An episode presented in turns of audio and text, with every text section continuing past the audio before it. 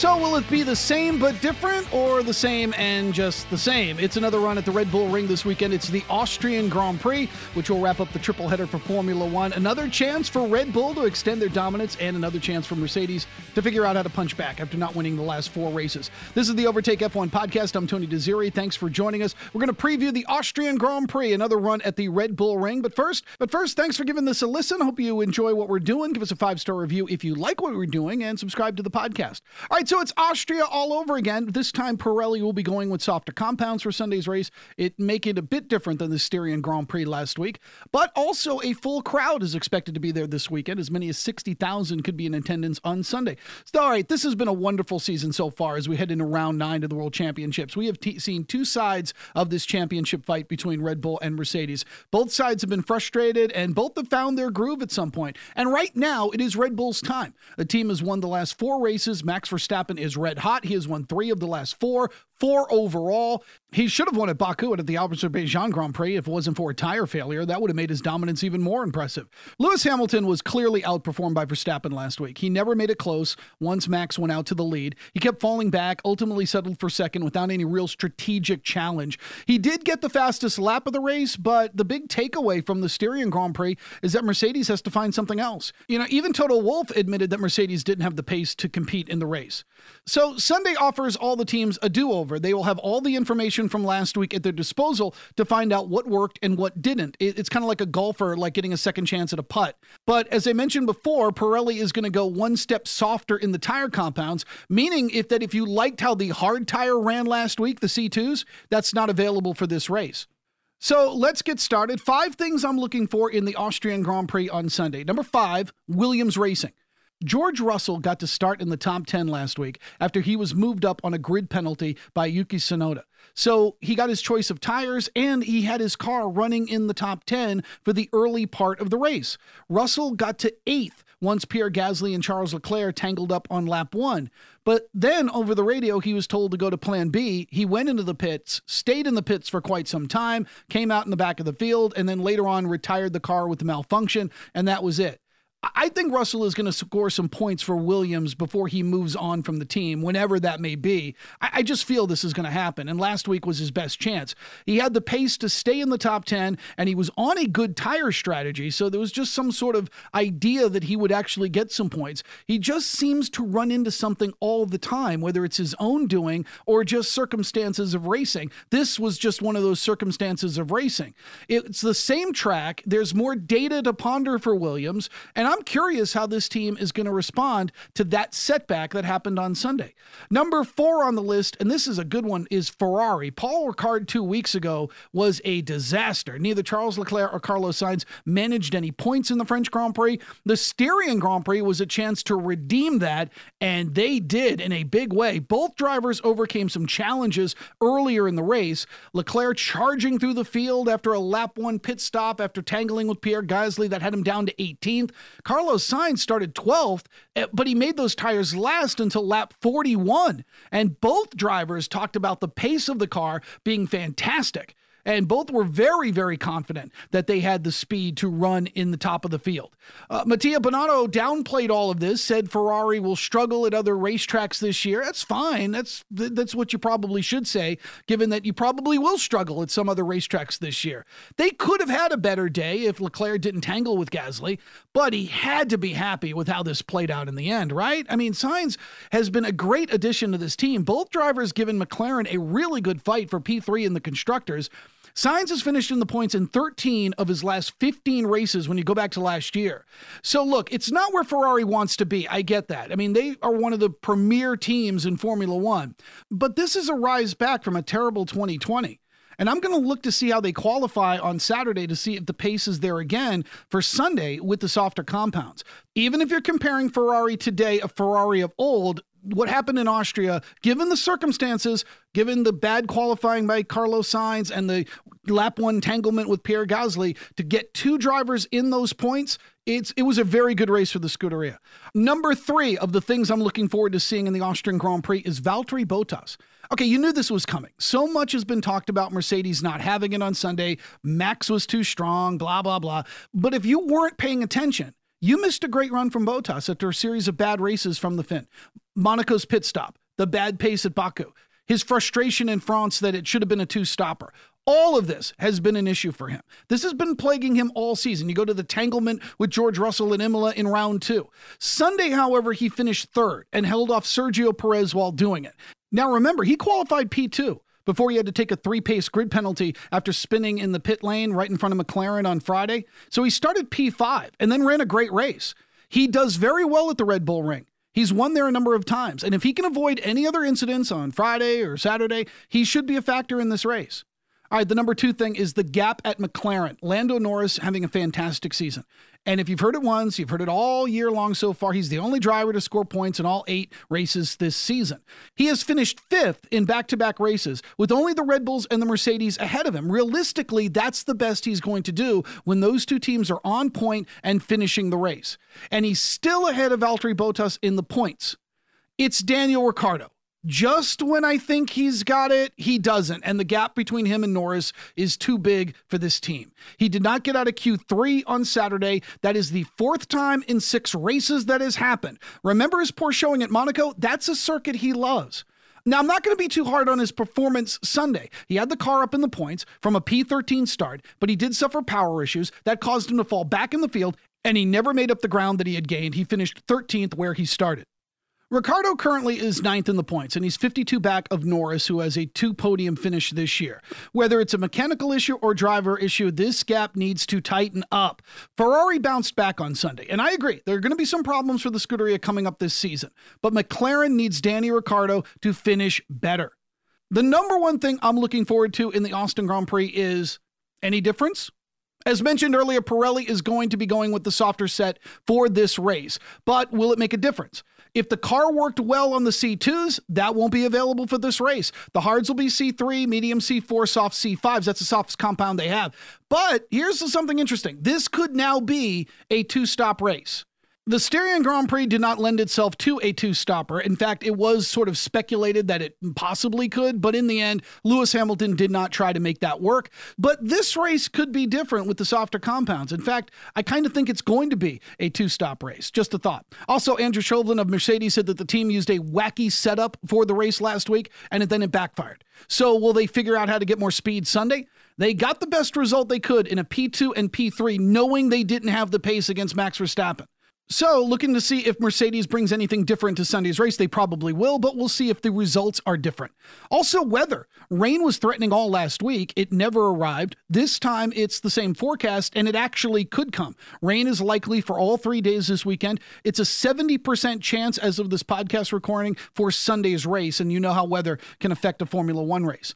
All right, let's get to track talk, and then we'll do top 5, bottom 5 after the Styrian Grand Prix. Red Bull Ring is a really fun circuit, only 10 corners, but 3 DRS zones. It's compact, it's very quick, and the race will be 71 laps. Valtteri Bottas won last year's Austrian Grand Prix, Charles Leclerc finishing 2nd, and last lap Lando running 3rd, his first podium of his career. He held off Lewis Hamilton to get that spot. A solid uphill right-hander at turn 1. It leads to another uphill climb, a slight dip to the left. That's turn 2, but that's flat out. Turn 3 is where all the action is. It's hard braking right-hander, then it starts the downhill part of the track. After you get a brief DRS, you'd go into turn 4. A few more corners into turn 8, another brief straight before a double right-hander for both turn 9 and 10, and then it's DRS to the start-finish line. The track was a redesign. It reopened in 2011. It was the A1 ring at one point in the late 90s, and then the track stopped hosting the Grand Prix in 2003. The Austrian Grand Prix started running on the new layout in 2014, so it went 10 seasons without a race in Austria. Max Verstappen has won the Austrian Grand Prix twice, and so has Valtteri Bottas. All right, after the Styrian Grand Prix, 8 rounds of the World Championship. Here's top 5, bottom 5 from that race. Number 1 in the bottom 5 is Esteban Ocon. It's been a tough 3 races for Ocon. An early DNF at Baku. He got no points in France and none in Austria, and it's been a complete turnaround from the first 5 races of the season. He finished in the points on 4 occasions, and actually, if you can go back to some of the press that was talked about with Alpine, he was the bright spot of the team. Fernando Alonso getting back into Formula One, getting into the car, whatnot. It was Esteban Ocon that was outshining the former world champion. And now the tables have turned a bit. Fernando Alonso is getting better in that car, and Ocon has taken 2 steps backwards, if not 3 steps backwards. And this came after he signed a contract extension for 3 years. Number 2, mentioned earlier, it's Daniel Ricciardo. We've been talking about this for a while, and throughout this season, Ricciardo is struggling this year. He had a great run in France, and I even said it looked like he was getting comfortable in the car. He had spent more time in the simulator. He spent more time at the facility, but his past race, this was a setback. It was a P13 at the start, P13 at the end. He made some nice moves early, had the power issue. It's not entirely his fault, but in the end, results are results, and the drivers who don't get enough points are not really helping their team out. This hasn't been just a one-race deal for Danny Ricciardo. He's struggled all season. I know it's a new car. You got to give him a learning curve, but every progress that you felt that he made in France was set back with what he finished in Austria, even though the car did have some issues. All right, number 3 in the bottom 5 is Sebastian Vettel. And I hate to do this to Seb because he looked like everything was really turning around. He had gotten a podium in Baku. He's been running really well. Everyone seems to have a feel-good situation with Vettel, leaving Ferrari, going to Aston Martin, and now finally making it work. But Sunday was tough. He never got out of the traffic. He had a great run coming into Austria, but the race was really tough for him. He never found the pace that was comparable to Lance Stroll, his teammate. And then again, he finished outside the points. Number 4, it's Nicholas Latifi. Now, I've been saying when I do top 5, bottom 5, that as far as the bottom goes, I try to stay away from Haas and Williams. They're backmarker teams. They struggle with the car. You know, there's 2 rookie drivers among those 4. So I don't want to be too harsh on the teams. But Nicholas Latifi got tangled up in turn 3 on lap 1. And finished 17th. He did recover on the racetrack and could not get moving. A lot of talk about Williams having some pace. It never materialized for him. His only overtake was against Nikita Mazepin. And the final bottom 5 is Antonio Giovinazzi. It's the same situation with Latifi. He was caught up in the turn 3 mess on lap 1. He did manage a P14 out of the deal, but it wasn't a good race for him. But he has had a pretty good season so far for Alfa Romeo. So I don't want to be too hard on these last 2 guys, but in the end, that's where they belong. All right, top 5. 1, Charles Leclerc. I got to make this very clear, and I did so in the review of the Styrian Grand Prix. It was his fault that he made contact with Pierre Gasly. That is entirely on him. But he did respond so well that he earned driver of the day. He had a lot of overtakes to run that car into 7th and also get points for Ferrari. He called it one of the best drives of his career, and rightfully so. He went from P18 and managed to get through and get points, and that was a great run for him. Number 2, George Russell. Yeah, I said it. George Russell is in my top 5. I don't know when I'll be able to say that at various points this year. Hopefully he'll get points and I'll be able to put him in again. The car had to be retired. Yeah, he benefited from Tsunoda's grid penalty at the start. He got a P10 starting spot. He got his choice of tires. I don't care. He had a good run going until the pit stop. And he would have finished in the points had he finished that race. I really do think the tire strategy was working well for him. I think the pace of the car was there. I think George Russell would have finished in points. So you know what? Because of that, I'm going to put him in my top 5. Number 3, it's Valtteri Bottas. Same thing I said earlier in this podcast. A great bounce back for him after some really bad results / circumstances this season. He started 5th after the grid penalty, after qualifying 2nd, finished 3rd, held off a hard-charging Sergio Perez for that podium. And all of the talk about Mercedes needs to do this, Mercedes needs to do that, when you think about it, it still was a good result for them. I mean, obviously they want to win, right? Obviously they want to show that they're the best car on the grid. But if Max Verstappen is going to have that kind of pace, where he's just going to easily pull away from the pack, including Lewis Hamilton, then Mercedes' best result is a 2-3, and that's what they got. And they got it because Bottas made his run work, holding off Perez at the very, very end. Number 4, it's Lando Norris. Finished 5th, but with both Mercedes and Red Bull ahead of him, it's the best of the rest. He dominated the midfield in every way possible. So he is not only the best of the rest, he's the very, very best of the rest. At the Red Bull Ring, he had a comfortable lead against the field. He's already got 2 podiums this year. His worst result so far this season was 8th in Spain. This has been great for Lando Norris and McLaren. And number 5, no surprise, it's Max Verstappen. This was a masterclass performance. He pulled away from Hamilton, and then more importantly, he kept increasing that lead lap after lap.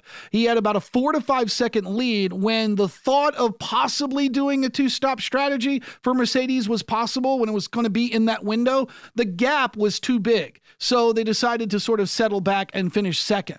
He just simply owned the weekend. There's nothing more you can say about it.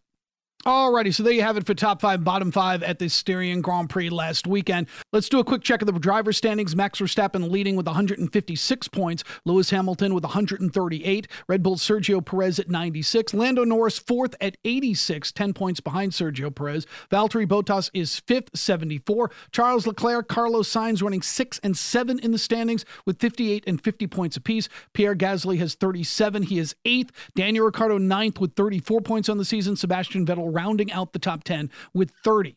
Constructors standings, Red Bull with a 40-point lead over Mercedes. Red Bull with 252 points. Mercedes 212. McLaren with 120. They are 12 points ahead of Ferrari, who has 108. In the battle for P5, AlphaTauri leads Aston Martin by just 2 points, 46 to 44. Finally, some predictions for the Austrian Grand Prix coming up this weekend. It has been very difficult to pick against Red Bull, but a couple of weeks ago, it was very hard to pick against Mercedes. They looked like they had everything going with good runs at Portugal and a good run at Barcelona with Hamilton winning.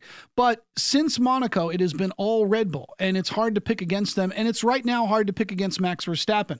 Do I think the tires make a difference going into this race? Yes and no. I do think a two-stop strategy is going to be in play, and with that, anything can happen. When I was talking about the Styrian Grand Prix, and one of the reasons that Hamilton, I think, decided not to go with a two-stop strategy to try to catch Verstappen is I just think they didn't think it would work. It's a shorter track. You're going to have some traffic. You're in a longer time in the dirty air. It's going to be hard to sort of make that move even on fresher tires. But a two-stop strategy is probably in play here given the softer compounds. I'm still going to take Max Verstappen to win this race. I don't think Mercedes is going away. I think you're going to have the same kind of result. Those top four drivers, with Verstappen winning, Hamilton second, maybe Perez runs third, Valtteri fourth. I do think Mercedes and Red Bull pulls away from the field. I think that this could be a tough race for Ferrari. Now, they just had a great Styrian Grand Prix, but with the softer compounds, tire degradation issues in France, I think that could come back for them in this race. I think they'll still finish either in the points or close enough, but I think it's going to be a tough day for the Scuderia.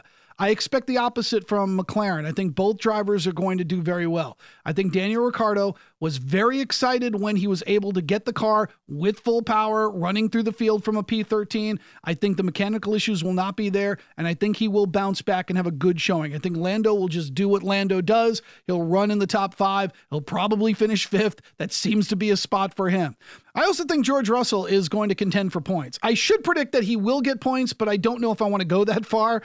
But if he finishes all 71 laps, I think he'll be in the running to be in the top 10. I just don't know if he'll get there, but I think he'll be in the running. It'll create some excitement for those of you who are kind of rooting for George Russell to get at least a point in this race or some other race on the calendar coming up.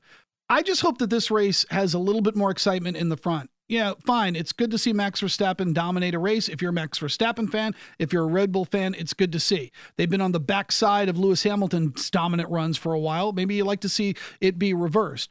But I want to see more challenge. I mean, Lewis Hamilton just didn't have the pace, and Verstappen just kept pulling away. The seconds kept increasing, and it just didn't make for an exciting run to the finish. It was, you know, dominance is dominance, and sometimes we like seeing that, but sometimes we also like seeing where it's coming down to the last few laps and you got some energy and excitement. Like France, that was just thrilling. We saw it at Bahrain to open up the season as well, so I hope we get that in the Austrian Grand Prix. One other scheduling note, I did mention this earlier this week. Turkey's back on the calendar. It replaces Singapore in the fall, so it's good to have Turkey back on the calendar at Istanbul Park. That'll come in early October. All right, one final note. Thanks for listening to the podcast. I want to sort of give you a little bit of a background as to why I'm doing this. I'm an American sports talk show host. I live in Nashville, Tennessee. I work for Sports Map Radio, where I do a morning show where I talk NFL, NBA, NHL, Major League Baseball, all the sports, but Formula One is not something I get to talk about on a regular basis. So I created this podcast because it has been a strong passion of mine, and also I'm starting to notice more and more of my friends really interested in Formula One. So I'm trying to create a podcast that helps out the beginners to the sport, as well as have a realistic and purposeful conversation to those of you who have been following the sport for a number of years like I have. Down the road, I'd like to be getting some more guests on the show to talk more about this, so there's another voice to this podcast. But as we start off, and as this is our first year, this is sort of the format we're going. So I really do appreciate the support that you've been showing. If you need to contact the show in any way, like to ask a question, you can reach me at the Overtake F1 podcast at gmail.com. You can also hit me up on Twitter at Tony D Radio. I'd love to converse with any of you out there that are interested in Formula One. All right, so we'll have a review of the Austrian Grand Prix coming up on Monday. Be sure to look out for that. Thanks for listening. I'm Tony Deziri, and this is the Overtake F1 podcast.